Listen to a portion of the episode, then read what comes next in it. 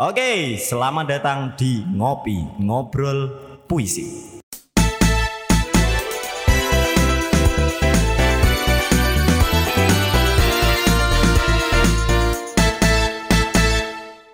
Mereka tidur saat lelah, sampai lelah saat tidur. Sudah, terima kasih. Wih, tepuk tangan dong untuk Gus Ali dong. Kakak, kakak, kakak. Gus Ali Humaini. Ini puisi kedua yang ditulis di Nandur Sastra. Untuk teman-teman yang belum follow, silakan follow Instagramnya. Nandur Sastra itu adalah portal puisinya anak-anak mimbar dan ada orang-orang yang juga yang mengirimkan puisi di situ. Ini puisi kedua yang ditulis di Nandur Sastra ya Gus ya? Ya. Tolong Gus Ali jelaskan dulu ini maksudnya apa ini? Puisinya ini. Puisi tersebut ya? Ya dong. Mereka lelah. Eh mereka lelah. Mereka tidur saat lelah. Sampai lelah saat tidur. Itu kan hal yang wajar menurut saya. Soalnya apa?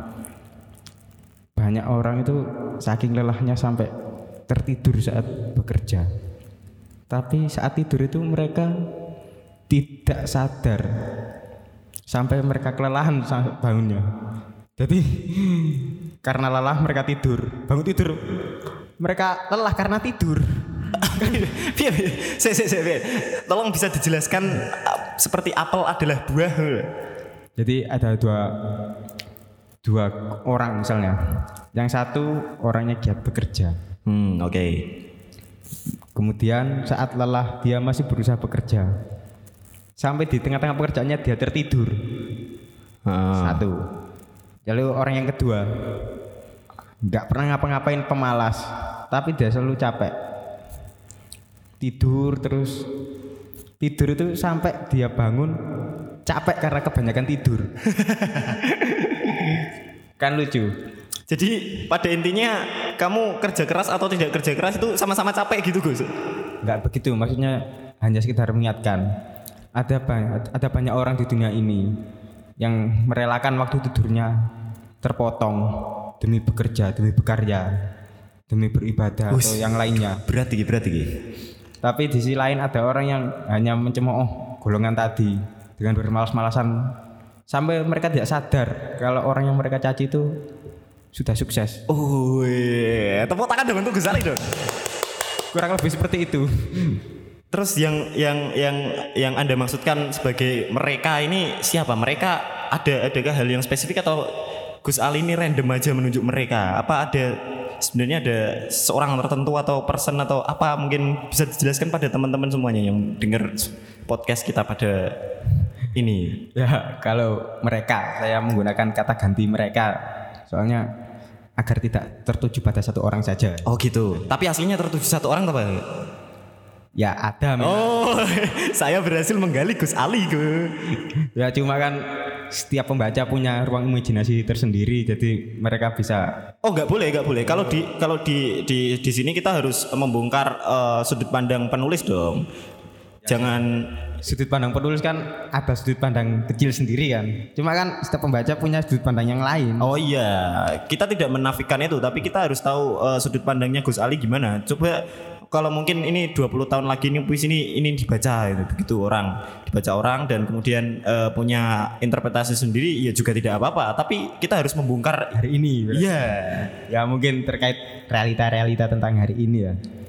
Ini ditulis kapan ini Gus kalau boleh tahu Gus? Tulis sekitar bulan Oktober. Oktober tahun-tahun ini ya? Akhir Oktober dua ribu sembilan belas. Itu berarti sebelum apa? Saat garapan ya berarti ya? Saat garapan e, cerita yang akan berada di masa depan ya? Ya.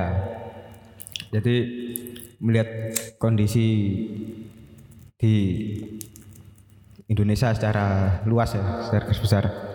Banyak golongan-golongan yang selalu ingin menang tersendiri, selalu ingin sak karpe dhewe, padahal dhewe yo ora lapo-lapo tapi pengen menang karpe dhewe. Oh we we we, mencari pembelaan ya Gus berarti ya? Iya, padahal yang mereka kucilkan, yang mereka dalam tanda kutip kafirkan itu tidak seperti yang mereka kira. Kok Anda menjadi lebih spesifik sekarang ini? Tiba-tiba mengerucut. Kok tiba-tiba mengerucut obrolan kita ya? Entah ini. Ya mungkin kejadian-kejadian terjadi hari ini saja, hari-hari ini atau bulan-bulan ini, bahkan tahun inilah, dari awal sampai menjelang tahun baru ini. Hmm. Memang seperti yang kita ketahui sendiri di media sosial, di sampai story-story W A pun banyak yang merekonstruksi kejadian-kejadian itu menjadi opini, asumsi, wacana dan lain-lain. Dan saya mengambil jalan tengahnya saja, bahwa ada orang yang seperti ini, ada orang seperti ini, sama-sama dianggap salah gitu loh. Seperti halnya ketika ada orang sama anaknya membawa keledai, keledainya dinaiki dua orang, salah dicemooh. Yang satunya naik, satunya nuntun, dicemooh. Kambing keledainya enggak dinaiki, dua-duanya berjalan kaki, dicemooh. Dicemooh, salah terus pokoknya. Sampai akhirnya keledainya yang digendong ya juga dicemooh. Yang benar mana kan gitu. Terus yang benar yang mana ya Gus ya? Relatif kan. Tapi kalau boleh tahu ini Gus, kalau boleh tahu, ini kejadian besar apa waktu eh, waktu Gus Ali ini menulis puisi ini begitu? Pasti kan ada ini, ada nyebut nama tokoh enggak apa-apa lah. Saat itu ada kejadian besar apa yang melatar belakangi eh, melatar belakangi Gus Ali menulis Uh, puisi ini? Kalau tokoh jangan kayaknya. Wah jangan. Wah gimana ini, saya gagal menggali Gus Ali nih. Nanti gak relevan, soalnya banyak yang kecewa nanti. Oh gitu tokoh. Ya Ya mungkin dari Mas Nanang sendiri saja lah. Apa ini kok Anda membalikkan kepada saya ini? Ya melihat tragedi-tragedi dari tahun ke tahun atau apa ya misalnya, pasti akan ada dua kubu yang saling bertentangan. Oh ya itu pasti gue. Tapi bagaimana kita menyikapi pertentangan tersebut? Apakah mereka kan juga orang cerdas? Gak mungkin mereka orang bodoh kan? Mm-hmm. Kalau orang bodoh ngapain mereka bertindak seperti itu? Tapi kok mereka ngakunya cerdas bertindak seperti itu, dibilang bodoh gak mau. Gitu ya Gus ya. Sambalnya kayak orang kerja malah dicaci sama pengangguran, kan terbalik. Kalau pengangguran dicaci sama orang yang kerja kan agak lumayan masuk akal lah. Hmm. Kamu ini pengangguran, kerja enak. Saiki sing nganggur yo koyo kerja terus dulu tak koyo uripku enak. Nah, iya. Seperti itu. Kan ada pola yang terbalik. Sengaja atau tidak itu jangan sampai dibudayakan seperti itu. Oke, oke, oke, oke. Tapi ini untuk teman-teman yang belum pernah mengetahui tulisannya Gus Ali nih. Jadi Gus Ali itu selalu menulis puisi yang pendek-pendek sekali dan rimanya itu selalu bagus sekali. Seperti ini kan, mereka tidur saat lelah sampai lelah saat tidur. Itu kan rimanya bagus sekali tuh. Itu memang Anda sengaja membuat seperti itu atau uh, memang kalau menulis itu tiba-tiba berpikiran seperti itu Gus? Ya entah ya. Sebenarnya pengen nulis panjang ya pengen. Cuma bagaimana meringkas banyak kata sehingga menjadi sedikit kata. Oke oke. Soalnya kalau kepanjangan nanti akan melebar kemana-mana pertama. Soalnya hmm. konsistensi dalam menulis itu memang belum belum bisa mempertahankan konsistensi menulis ya. Jadi bagaimana merangkum agar satu tema tercapai ya sudah. Oke. Okay. Nah, oke okay, teman-teman, itu jawaban dari Gus Ali. Kali ini ada pertanyaan yang sudah dibuka di Instagram Nandur Sastra, ada yang D M ini. Nah, untuk pertanyaan pertama, siapa penulis idola Gus Ali? Oke. Okay. Ini dari Citra Sonia. Siapa penulis idola Gus Ali nih? Penulis apa ini? Banyak ya, penulis. Terserah yang menginspiratori Gus Ali dong. Aduh, penulis banyak sebenarnya penulis yang kalau paling paling paling paling paling hanya boleh menyebut satu loh Gus ini loh. Satu. Iya dong. Ya, paling loh. Paling ya. Masa Anda paling mencintai istri Anda berarti istrinya dua kan nggak mungkin. Ya mungkin kalau hari ini yang paling paling ya yang paling kalau sampai hari ini ya tuh Yapi Tambayong. Hmm oke okay. Saya nggak tahu itu tadi. Yapi Tambayong alias Remy Sylado alias oh. Siapa banyak nama alias-aliasnya itu soalnya. Oke, Remy Sylado yang mempopulerkan puisi nakal, puisi beling gitu. Puisi beling ya. Iya. Mungkin sudah tahu lah yang kalangan sastrawan atau apa. Tipis sudah tahu. Banyak puisi tipografinya lah. Wah. Apa apa yang membuat uh, Remy Sylado menjadi idola sampai mempengaruhi beberapa. Ini berpengaruh gak? Orang ini berpengaruh terhadap karya-karya yang Gus Ali tulis apa tidak? Sedikit banyak pengaruh memang. Seperti ini ya, pendek-pendek, puisi pendek-pendek kan ciri-ciri ciri khasnya Remy Sylado. Iya. Dan e, bermain rima dan macam sebagainya. Dia soalnya yang saya ketahui dia berani untuk tidak memakai pakem penulisan puisi. Malah membuat pakem gitu. Malah membuat pakem. Itu yang saya kagumi dari dia. Oke. Okay. Karena apa? Ketika orang baru belajar nulis puisi langsung disuguhkan dengan pakem-pakem rima seperti ini, majas, ada berbagai jenis majas seperti ini banyak sekali. Jadi akhirnya, gak nulis-nulis ya Gus Mala ya? Jadi gak nulis-nulis ya? Sampai mikir, wah nulis puisi ribet ya jebulannya. Lu enak, lu enak nulis story ya? Iya, tanpa kaedah ya. Tanpa kaedah ya? Nah, Remy Sylado kan untuk menghilangkan stigma itu dia membuat puisi yang agak nakal bisa dibilang pada zamannya. Akhirnya ya asik eh, puisinya. Gak terpatok dengan apa saja. Isinya juga dapat menghibur. Oke, jadi gitu. Ini ada pertanyaan kedua ini, Gus. Wah, dua? Iya dong, banyak sekali yang D M kita ini. Di episode perdana kita ini. Nah, kuat ini. Kuat Aduh. sekali, Gus. Ini ada yang sudah D M ke Nandur Sastra eh, dari Ihsanul Iktikot. Duh, Ihsanul Iktikot namanya ngeri ngono Ihsan. Namanya ngeri ya, seperti nama-nama pendekar gitu ya, Gus ya.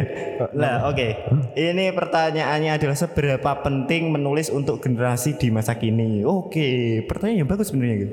Seberapa penting uh, um, kalau kita apa ya? Menulis itu sebenarnya penting apa enggak sih Gus ini? Yo, penting. Untuk apa Gus tapi Gus? Kalau tak ibaratkan menurut diri saya sendiri ya, menulis itu ya sama halnya dengan menanam. Kalau membaca kan memetik buah. Kalau menulis ya menanam pohon. Buah tidak akan tercipta kalau tidak ada pohon. Seperti itu. Mudeng para ini. Aku aku cek mencerna omonganmu iki. Oke oke. Oke oke oke oke. Tapi apa ya? Gini gini gini. Misalkan tolong dianalogikan yang yang mudah saja Gus. Saya ya, agak-agak bodoh ini. Misalkan gini. Banyak orang-orang yang menyebut milenial sebenarnya. Sebenarnya yeah. Seperti itu hari-hari ini. Istilah, Gus Ali milenial atau kolonial? Wah, parsial atau apa enggak oh. Tahu itu. Setengah-setengah berarti ya. Sebenarnya kan di kalangan milenial saat ini banyak yang mencari hasil instan. Jadi mereka melupakan proses itu tapi ingin mencari hasilnya secara instan. Sama halnya kita berjalan-jalan ke kebun hanya untuk memetik buah, bukan untuk berjalan-jalan ke kebun untuk menanam pohon yang berbuah. Mm-hmm. Kan kalau hanya mengambil buah kan prosesnya sudah lama sekali. Yang menanam entah sudah pernah memetik atau belum kan kita nggak tahu. Yang penting kita metik. Lah sekarang giliran kita yang harus mereboisasi itu. Kita menanam saat ini. Siapa tahu buahnya bisa diambil tahun-tahun yang akan datang. Bukan untuk hari ini menulis sebenarnya itu. Untuk tahun-tahun yang akan datang. Seperti halnya kita menulis pelajaran di sekolah saat M I atau S D. Iya ya. Kita menulis yang nggak tahu, yang penting disuruh guru nulis ya nulis. Padahal ya waktu waktu itu ya nggak mungkin kita di rumah membaca tulisan kita sendiri ya nggak tahu. Sudah sudah dewasa, bongkar-bongkar buku, bongkar-bongkar kerdus isinya. Oh, oh kok, iya ya. Kok buku S D? Oh, tak waco, lucu jebule. Kok iya ya. uh, iya. Oh, aku biar ngerjain P R oleh swidai. Asui. Ini hanya masalah zona waktu saja ya Gus Brit ya. Iya. Tapi kan ini kan ini kan kita masuki apa ya? Uh, Zaman milenial ini Gus, di mana orang itu lebih lebih suka dengan visual daripada harus membaca. Orang lebih suka dengan gambaran yang bergerak. Makanya lama-lama itu Facebook, lama-lama Twitter itu akan ditinggalkan dan orang-orang lebih memilih YouTube karena orangnya bergerak gitu Gus. Gak butuh tulisan. Gimana itu Gus? Ya, dengan pengembangan dari kemasan saja sih. Gambar gak tercipta kalau gak ada tulisan. Sama halnya, gambar berasal dari titik-titik, lama menjadi garis, menjadi pola, menjadi bentuk, lama-lama juga menjadi sebuah animasi, menjadi apa ketika dikembangkan. Sama dengan tulisan. Seperti kita menulis apa, yang penting ada judulnya dulu. Gak ada judulnya, isinya jadi apa nanti kan gitu. Kita nanam pohon juga itu, banyak unsur yang harus dipenuhi. Ada bijinya, ada tanahnya, ada airnya. Kalau hanya pohon batangan ya mati, gak ada tanahnya, gak ada airnya. nggak ada pupuknya. Siapa yang mau ngerawat seperti itu kan? Yang penting kan gagasannya ada dulu. Untuk urusan kemasan kan zaman yang menjawab seperti itu kan. Oke, siap. Jawaban yang luar biasa sekali dari Gus Ali. Luar biasa apa nih?